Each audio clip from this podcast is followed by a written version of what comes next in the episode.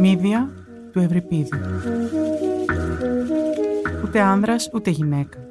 Ούτε ξένη ούτε Ελληνίδα. Ούτε θνητή ούτε θεά. Ούτε καλή ούτε κακή. Αλλά πέραν όλων αυτών. Στο πρόσωπό της επιτελούνται οι πιο ακραίες μεταμορφώσεις. Η αγάπη γίνεται μίσος, η αδυναμία δύναμη, το μητρικό φίλτρο φωνικό ένστικτο, η γονιμότητα θάνατος.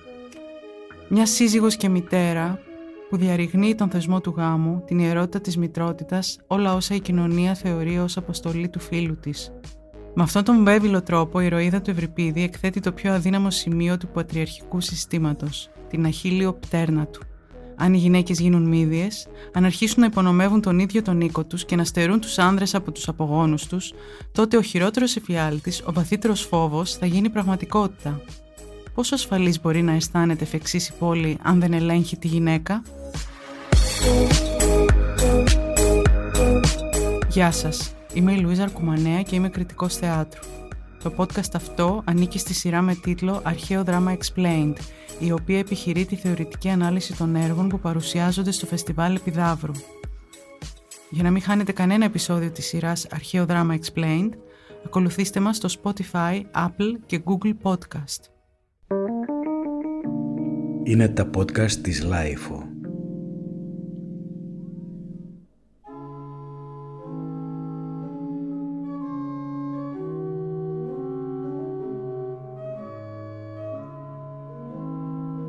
Εγγονή του ήλιου και ανιψιά της Κύρκης, θνητή αλλά με θεϊκή καταγωγή, αποδεκτή αλλά και παράτερη, θύμα του ανδρός της και δολοφόνος των παιδιών της, προδομένη, εγκαταλελειμμένη, χωρίς πατρίδα, μητέρα, αδελφό ή άλλο συγγενή, συντετριμένη, με τάσεις αυτοκτονικές, με την τιμή της αμαυρωμένη και το μέλλον της ζωφερό, η Μύδια απευθύνεται στις γυναίκες της Κορίνθου για να μοιραστεί μαζί τους το αίσθημα αδικίας που την πνίγει. Στο διάσημο αυτό μονόλογο περιγράφει με τα μελανότερα χρώματα τον έγκαμο βίο στην αρχαία Αθήνα. Και αν όλα πάνε καλά και ο άνδρας ζει μαζί σου και είναι ευχαριστημένος, είσαι τυχερή. Και αν όχι, καλύτερα γρήγορα να πεθάνεις, διαβάζουμε στη μετάφραση του Γιώργου Χειμωνά. Γιατί ο άνδρας, όταν βαρεθεί εσένα και το σπίτι, έξω θα βγει να αποτινάξει το βάρος της καρδιάς του με φίλο ή συνομήλικο. Ενώ η δική μας μοίρα είναι προς μία ψυχή να βλέπουμε όλη μας τη ζωή. Και αν λένε για μας πως βίο ακίνδυνο μέσα στο σπίτι ζούμε και εκείνοι έξω με όπλα πολεμάν, είναι άδικο. Καλύτερα το έχω τρεις φορές σε πόλεμο να πάω, παρά να ξεσκιστεί γεννώντας η κοιλιά μου έστω και μια φορά. Το ερώτημα δεν είναι αν ισχύουν αυτά που ισχυρίζεται εδώ η Μύδια σχετικά με τη θέση της γυναίκας στον οίκο του συζύγου της. Το ερώτημα είναι αν ισχύουν το ίδιο για εκείνη όπως ισχύουν για όλες τις άλλες γυναίκες. Πώς μπορεί αυτή η ξακουστή μύδια να λέει ότι είναι ζεμένη στον ίδιο ζυγό με τις υπόλοιπες θνητές, κι όμως τη πείθει και κερδίζει όχι μόνο τη δική του συμπάθεια, αλλά και τη δική μας. Πράγματι, όπως υποστηρίζει, στάθηκε θύμα εξωφρενικής προδοσίας. Για χάρη του Ιάσονα, εγκατέλειψε την πατρίδα της και σκότωσε τον αδελφό της, Ήρθε να ζήσει σε μια χώρα που ήξερε πως θα την αντιμετωπίζουν ως ξένοι, ως βάρβαροι. Και παρόλο που έκανε τόσες θυσίες για χάρη του έρωτα, βρέθηκε τελικά παραγωνισμένη, εξευτελισμένη, την ώρα που ένα νεαρότερο μοντέλο, πολύ πιο πρικισμένο κοινωνικά και οικονομικά, η Γλάφκη, κόρη του βασιλιά της Κορίνθου, πήρε τη θέση της στο κρεβάτι του Ιάσονα. Η ερωτική καταστροφή συγγενεύει ίσως, λέει ο Ρολάν Μπάρτ στα αποσπάσματα ερωτικού λόγου, με αυτό που στο ψυχοτικό πεδίο ονομάστηκε ακραία κατάσταση και είναι μια κατάσταση που βιώνεται από το υποκείμενο ως αναπόδραστος παράγοντας του αφανισμού του. Η εικόνα αυτή αφορμάται από αυτά που συνέβησαν στον Ταχάου. Δεν είναι αλήθεια άηθες να συγκρίνεις την κατάσταση ενός υποκειμένου που αντιμετωπίζει ερωτικά προβλήματα με την κατάσταση ενός έγκλειστου στο στρατόπεδο συγκέντρωσης του Νταχάου. Κι όμως, οι δύο αυτές καταστάσεις έχουν κάτι το κοινό. Είναι κυριολεκτικά πανικές. Πρόκειται για καταστάσεις χωρίς υπόλοιπο, χωρίς επιστροφή. Πρόβαλα τον εαυτό μου στον άλλον με τόση δύναμη, ώστε όταν εκείνος μου λείπει, δεν μπορώ να συγκεντρωθώ, να ξαναβρω τον εαυτό μου. Χάθηκα για πάντα. Η Μύρια λέει: Κακό να πάντα έχω σκότωσε την ψυχή μου. Αυτό που ήμουν δεν υπάρχει. Θέλω να πεθάνω. Ο χορός, ανυποψίαστος για τα μελούμενα, σπέβδει να της χαρίσει τη στήριξή του. Μη διεκδικήσου, της λένε. Δίκαια θα τιμωρήσεις τον άντρα σου, και δεν παραξενεύομαι που τόσο βαριά πενθεί για τη ζωή σου.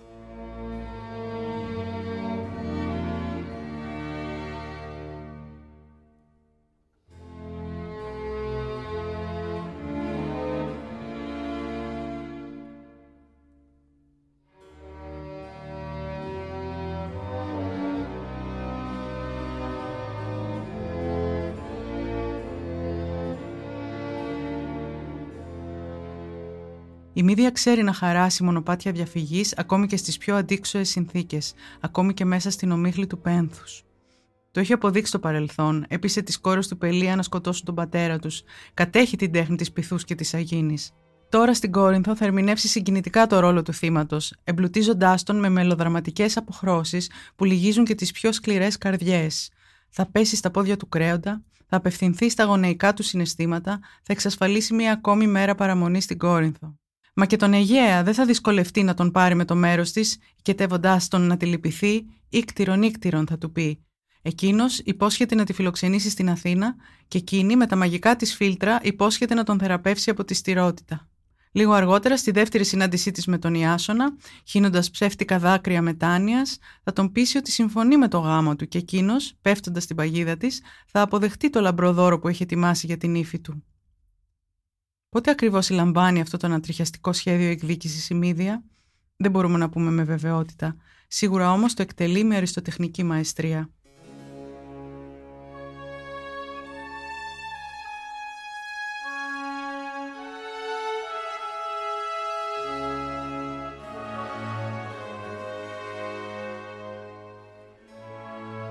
Βλέπουμε ότι ο Ευρυπίδης φυριλατεί την ιστορία του έτσι ώστε να μας κάνει να συμπαθήσουμε τη Μύδια. Δεν θα λειτουργούσε θεατρικά η σχέση μας μαζί της αν τη θεωρούσαμε απεχθή. Το λέει και ο Αριστοτέλης: Ο τραγικός ήρωας δεν μπορεί να είναι φαύλος, γιατί τότε δεν θα μας αγγίξει η καταστροφή του. Η περίπτωση της Μύδιας είναι βέβαια οριακή. Η βάρβαρη πριγκίπισσα, η φημισμένη μάγισσα με το βεβαρημένο ποινικό μητρό, θα μπορούσε εύκολα να καταλήξει ένα τέρας. Πρέπει όμως ανταυτού να γίνει μια τραγική ηρωίδα, ένα παράδειγμα τρόπον τεινά ανθρωπινότητας. Μεγάλη πρόκληση αυτή, και ο Ευρυπίδης την αποδέχεται με πάθος. Τοποθετεί τη Μύδια σε μια κατάσταση μετεχμιακή, προσκαλώντας ασυνείδητα το κοινό, όπως επισημαίνει η Νάνση Ραμπίνοβιτς, να απαντήσει σε τρία επίπεδα ερωτημάτων αναφορικά με το οντολογικό της στάτους. Πρώτον, είναι εθνητή ή αθάνατη; Δεύτερον, είναι ξένη ή Ελληνίδα; Τρίτον, είναι σαν τις άλλες γυναίκες ή όχι;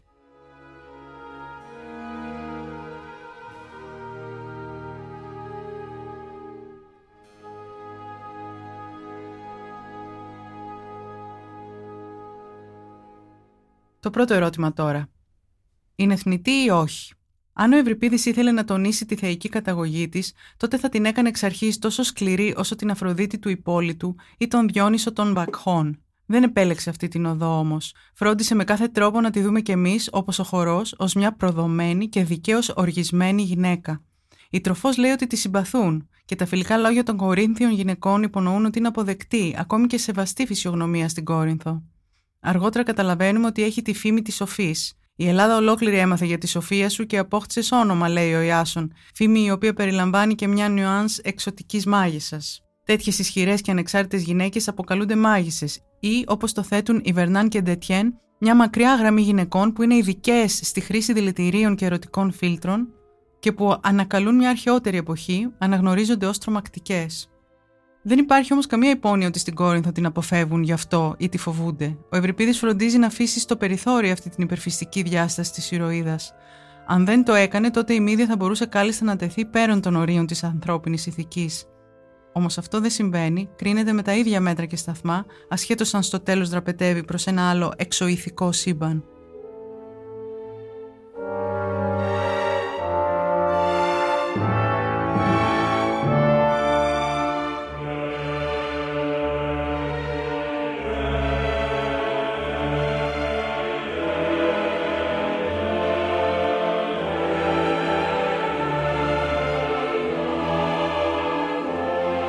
Το δεύτερο ερώτημα, είναι ξένη η Μύδια ή όχι; Και αυτό το ζήτημα το χειρίζεται προσεκτικά ο Ευρυπίδης. Αν είναι να δούμε τη Μύδια ως μια χαρακτηριστική Ανατολίτησα, μια βάρβαρη από την Κολχίδα, τότε γιατί ο τραγικός ποιητής τη βάζει να μιλάει ως Ελληνίδα, να επιχειρηματολογεί ως Ελληνίδα και όπως όλα δείχνουν να αισθάνεται σαν Ελληνίδα, αναρωτιέται η Πατρίσια Ίστερλινγκ. Είναι δύσκολο να πιστέψει κανείς, ειδικότερα λαμβάνοντας υπόψη τα άθλια επιχειρήματα του Ιάσονα στο στίχο 5.35 και μετά, ότι ο Ευρυπίδη αποδίδει το οποιοδήποτε είδος ηθικής ανωτερότητας στους Έλληνες, αφήνοντας έτσι να εννοηθεί ότι μόνο μια ξένη θα είχε τη δύναμη ή την επιθυμία να δολοφονήσει τα παιδιά της. Αντιθέτως, μοιάζει να αξιοποιεί το θέμα της μη ελληνικότητας της Μύδιας για να τονίσει την ευαλωτότητα και την απομόνωσή της, και επίσης για να επιχειρήσει μια διεισδυτική ανάλυση της φύσης του πολιτισμού και της βαρβαρότητας που απασχολεί βαθιά αυτό το έργο. Η μύδια, όπως υποστηρίζει η Έλεν Μπέικον, δεν είναι ένας κυριολεκτικός αλλά ένας συμβολικός ξένος. Μέσω αυτής της μορφής του συμβολικού ξένου, ο Ευρυπίδης καλλιεργεί μια αίσθηση μυστηρίου και αμφισημίας που της ταιριάζει απόλυτα.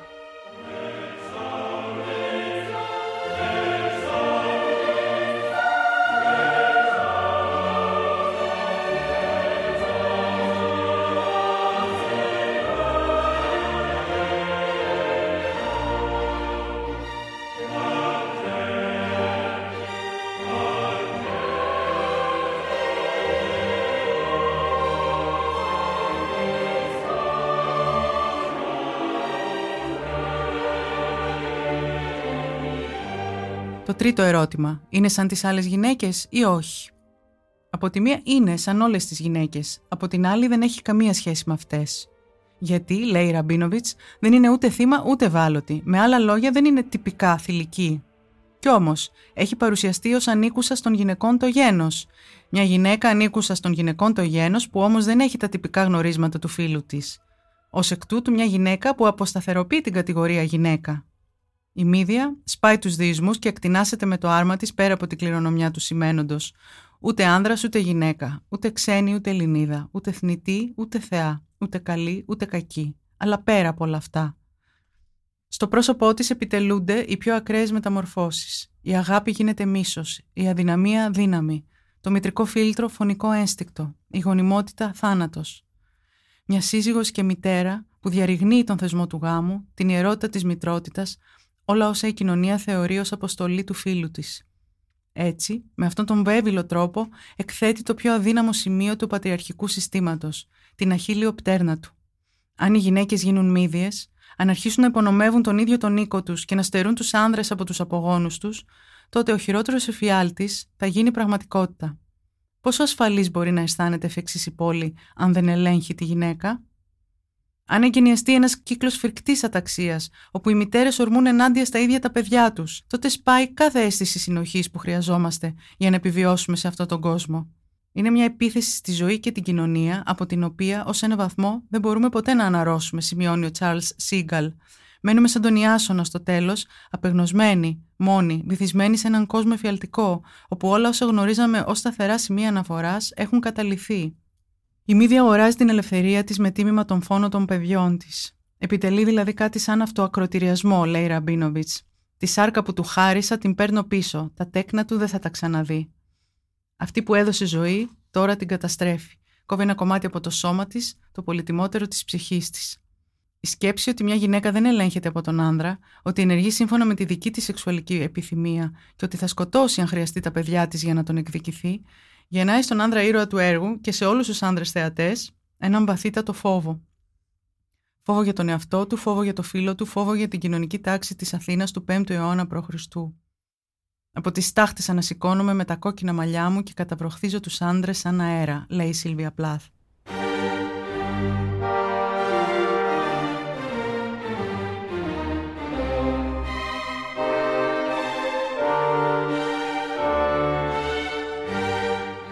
Η μόνη που υποψιάζεται την άλλη την απειλητική πλευρά της μύδιας είναι η τροφός. Αυτή από την αρχή ακόμη φοβάται για τα χειρότερα, όσα μπορεί η περήφανη πριγκίπισσα να διαπράξει μέσα στον τερατώδη θυμό της. Πολύ αργότερα, συνειδητοποιώντας την επικείμενη σφαγή των παιδιών από το ίδιο το μητρικό χέρι, οι γυναίκες της Κορίνθου θα κάνουν πίσω σοκαρισμένες. Όχι, η μύδια δεν είναι τελικά σαν αυτές, μια γυναίκα που έχει υπομείνει πολλά. Αυτές ποτέ δεν θα στραγγάλιζαν το μητρικό τους ένστικτο προκειμένου να εκδικηθούν έναν άπιστο άνδρα. Η αλήθεια είναι πως η ηρωίδα του Ευρυπίδη, αν και καταφεύγει σε όλα τα θηλυκά κόλπα για να πετύχει το στόχο της, δεν κρύβει ποτέ την απεχθειά της για το φίλο της, που το χαρακτηρίζει δειλό, εξαρτημένο από έναν ανεπιθύμητο προστάτη, καταδικασμένο στην αφάνεια, να μην μπορεί ποτέ να διεκδικήσει τη δόξα που απολαμβάνουν οι άνδρες στο πεδίο της δράσης. Δηλώνει ξεκάθαρα πως προτιμάει τη μάχη από τη γέννα, το σπαθί από το δηλητήριο. Θέλει να αποκαταστήσει το όνομά της, να εκδικηθεί τους εχθρούς της, να αποδείξει ότι η γενναιότητα δεν συνιστά αποκλειστικά ανδρικό προνόμιο. Η μύδια δεν θα ανεχθεί τις προσβολές, τις κοροϊδίες, τα υποτιμητικά σχόλια, τις ταπεινώσεις. Θα δράσει, θα αντιδράσει, θα αποκαταστήσει τη φήμη της. Τώρα τιμή των γυναικών το γένος, θα πει μαζί της και ο χορός, ελπίζοντας σε μια δίκαιη τιμωρία του παραβάτη Άσονα. Μια επαναστάτρια που αρνείται το ρόλο που της μοίρασε η κοινωνία Η Μύδια αποφασίζει να συντρίψει τα στερεότυπα και να παίξει το ρόλο που η ίδια ονειρεύεται για τον εαυτό της. Αυτό που θεωρεί ότι θα αποδείξει περίτρανα την ιδιαίτερη αξία της, θέτοντας ταυτόχρονα νέα δεδομένα γυναικείας συμπεριφοράς, φιλοδοξίας και ικανότητας, γράφει η Έλεν Φόουλι. Η εγγονή του ήλιου πρέπει πάση θυσία να περάσει τη δοκιμασία του θάρρους. Νυν αγώνευ ψυχίας.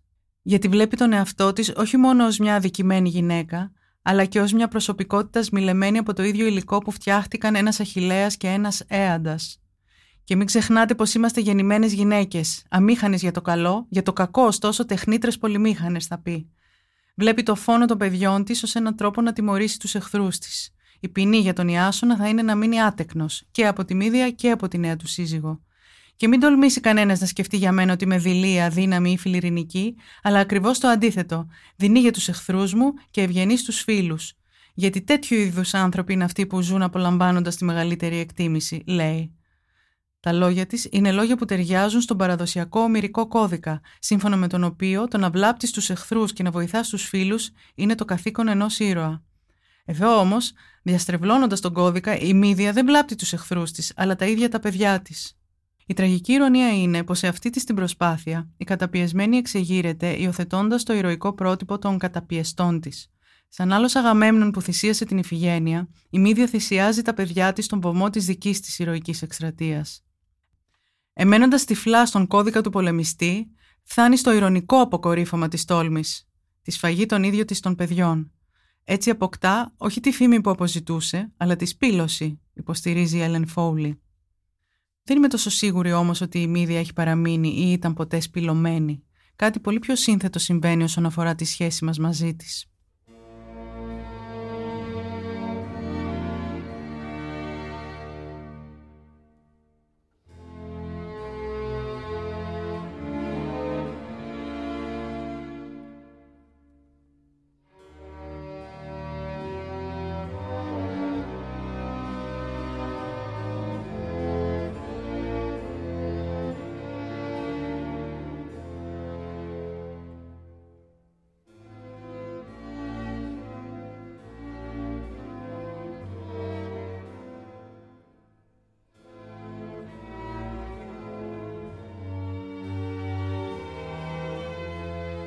Στο τέλος του έργου, οι θεοί μένουν σιωπηλοί, οι νομοθέτες ανήποροι.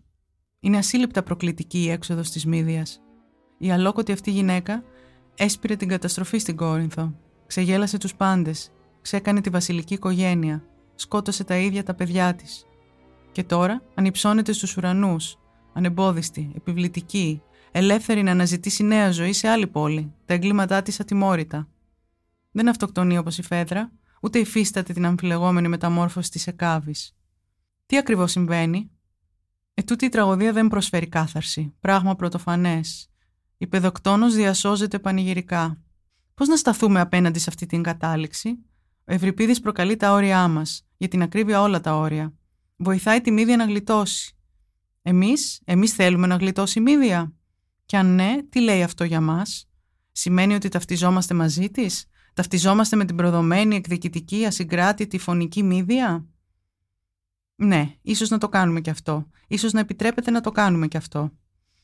Γράφει ο Γιώργος Χιμωνά στον πρόλογο της περίφημης μετάφρασής του. Αυτή η ανάληψη στο τέλος της μύδιας στον ουρανό, πάνω στο άρμα με τους στερωτούς δράκοντες, είναι μια φαντασμαγορία που αποφασίζει ξαφνικά ο ποιητής να της χαρίσει. Σημαίνει τον ερωτικό της θρίαμβο. Η Φρώμα Ζάιτλιν ερμηνεύει διαφορετικά την έξοδο της Μύδιας. Η Μύδια σε όλο το έργο διεκδικεί απεγνωσμένα την κατοχήρωση μιας γυναικείας θέσης ισοδύναμης με την αρσενική. Παρόλο όμως που ξέρουμε ποιος είναι ο γεωγραφικός προορισμός της όταν φεύγει από την Κόρινθο, η εντυπωσιακή αποχώρησή της από την πόλη πάνω στο άρμα του προγόνου του του ήλιου υπονοεί ότι δεν μπορεί να βρεθεί μια θέση για εκείνη στην κοινωνία των ανθρώπων εδώ, πάνω στη γη.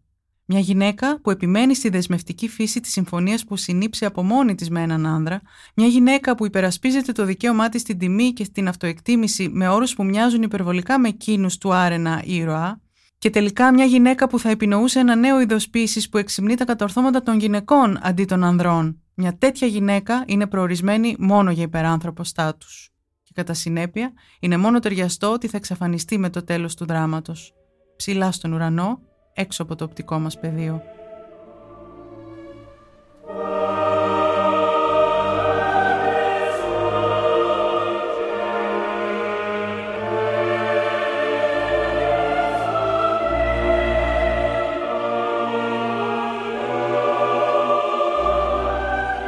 Δεν βλέπουμε ποτέ τη μύδια πάνω στο άρμα της. Εκείνο που διαφεύγει της συμβολοποίησης είναι πέρα από την αναπαράσταση. Είναι το κενό ή η άβυσος, το αναπάντητο ερώτημα στον πυρήνα της ύπαρξής μας που δεν κατορθώνουμε ποτέ να το ορίσουμε. Μέσω του έρωτα, η τραγωδία της Μύδιας μιλά για κάτι πέραν του έρωτα, μια ενορμητική δύναμη καταστροφής, κάτι που υπάρχει μέσα στον άνθρωπο και που ξεπερνά τον άνθρωπο ή τη βούλησή του. Δεν είναι μοίρα, αλλά κάτι ασυγκράτητο, ανεξέλεγκτο που σκορπά τον όλεθρο. Το έργο φοβάται ότι ένα τέτοιο όν δύναται να υπάρξει. Του ανοίγει όμως την πόρτα και του προσδίδει υπόσταση πολυσήμαντη και εκτιφλωτική. Ω αποτέλεσμα, μένουμε με μια περίσσια έντασης και συγκίνησης που δεν είναι εύκολο να εξηγηθεί. Αυτή η συγκίνηση, λέει ο χειμωνάς, που συχνά παίρνει τα χαρακτηριστικά μιας σκοτεινής, απειλητικής εφορίας, μένει ως το τέλος ανεξήγητη. Δεν μπορεί παρά να είναι ανεξήγητη. Πρέπει να είναι ανεξήγητη.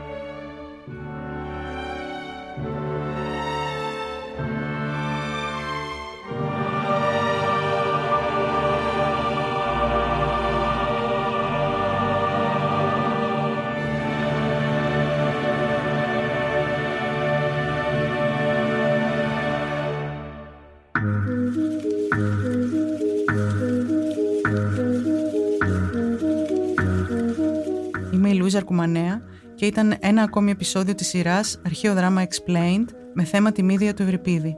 Για να μην χάνετε κανένα επεισόδιο της σειράς αυτής, ακολουθήστε μας στο Spotify, Apple και Google Podcast. Ηχοληψία, επεξεργασία και επιμέλεια, Γιώργος Ντακοβάνος και Μερόπη Κοκκίνη. Ήταν μια παραγωγή της Lifeo. Είναι τα podcast της Lifeo.